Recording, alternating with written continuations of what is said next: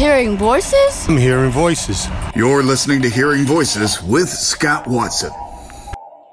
This morning on Hearing Voices, we visit with Lisa McCubbin Hill and her husband, former Secret Service agent Clint Hill. The new book is My Travels with Mrs. Kennedy, and in that, you'll hear some never before talked about stories and see pictures. I want to start with a basic question Why does Mrs. Kennedy still have so much interest of the public when most of us weren't even alive when she was in the White House? Well, I don't know. I guess there's a number of reasons, I suppose. Her uh, poise, beauty, uh, the way she handled things around the assassination, uh, her, her stoic nature during that.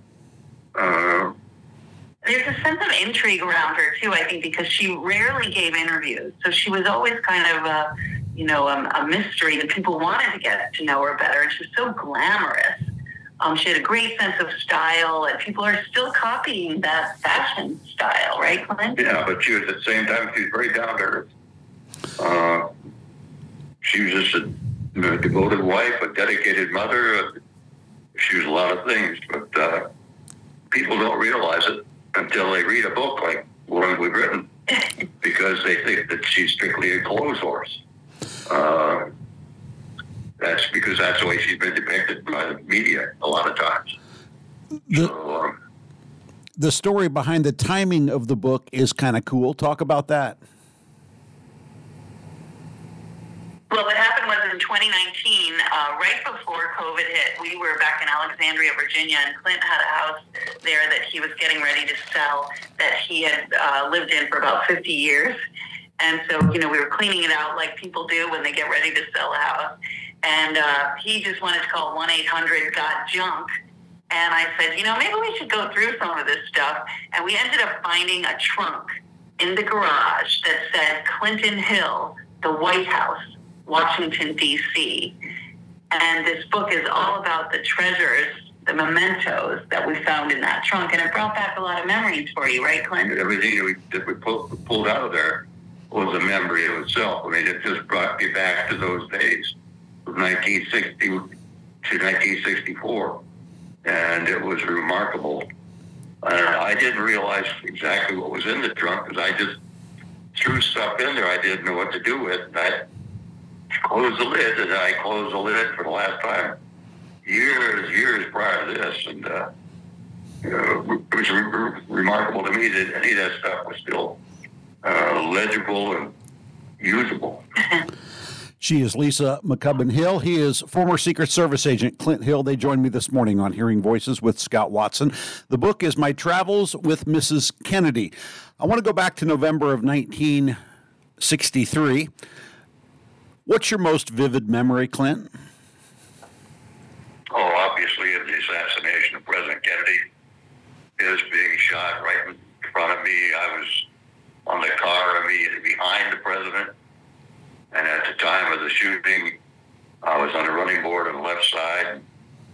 I finally realized that it was a shot. The noise that I heard had been a shot. And that the president had reacted, and I and ran to get to him and to Mrs. Kennedy to uh, do what we call cover and evacuate, uh, to form a shield above and behind him so that no more damage could be done. But before I got there, another shot was fired that hit him in the head, and it was too late. By the time I got there, he was already dead. So I got up there, top of the back of the car, and I was able to prevent Mrs. Kennedy from coming off the rear because she had come up in the trunk and was grasping at some of the stuff that came out of his head. And I got her back in the back seat and then lay up on top of both she and the president as we, uh, the driver hurriedly got us to the nearest hospital, Parkland. Are there any regrets from that day? Oh, definitely. I I feel guilty that we were uh, not able to prevent this from happening. But uh, I always said that uh, I should have probably reacted a little bit quicker. I don't know how I could have, but uh, it just galls me to think that that happened on my watch. And was the President of the United States was killed, and we should have done better, and we didn't. We visit this morning with Clint Hill, former Secret Service agent, and Lisa McCubbin Hill. The new book is My Travels with Mrs. Kennedy, following the events of November 22nd, 1963. You spent a lot of time with Mrs. Kennedy. Talk about how the travels with her really served, on some level, to heal both you and her. Well, after the assassination, she uh, had the children. They were living in in in, in uh, Georgetown, portion of Washington D.C. initially, and uh, Mrs. Kennedy began to travel, sometimes with the children, sometimes not. She traveled with the children to go skiing, with the snow skiing then she traveled without the children to go to a place like Antigua. Uh, but it was always almost constant travel during that year. It seemed like that was taking uh, time to plan, arrange for, and do, and kind of kept the mind off what had happened in November, on November 22nd.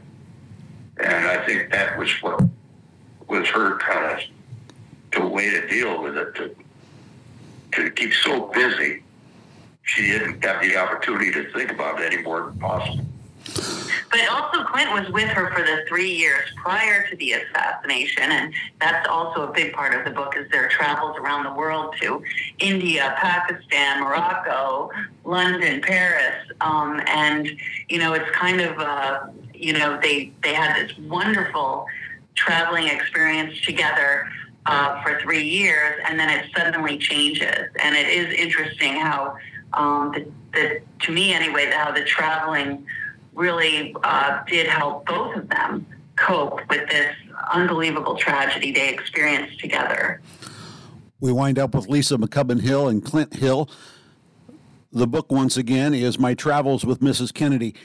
You, perhaps, Clint, more than anybody and more than most, had an inside view of what we know as Camelot. We live in a world full of conspiracy theories. Do we know pretty much everything we need to know about Camelot?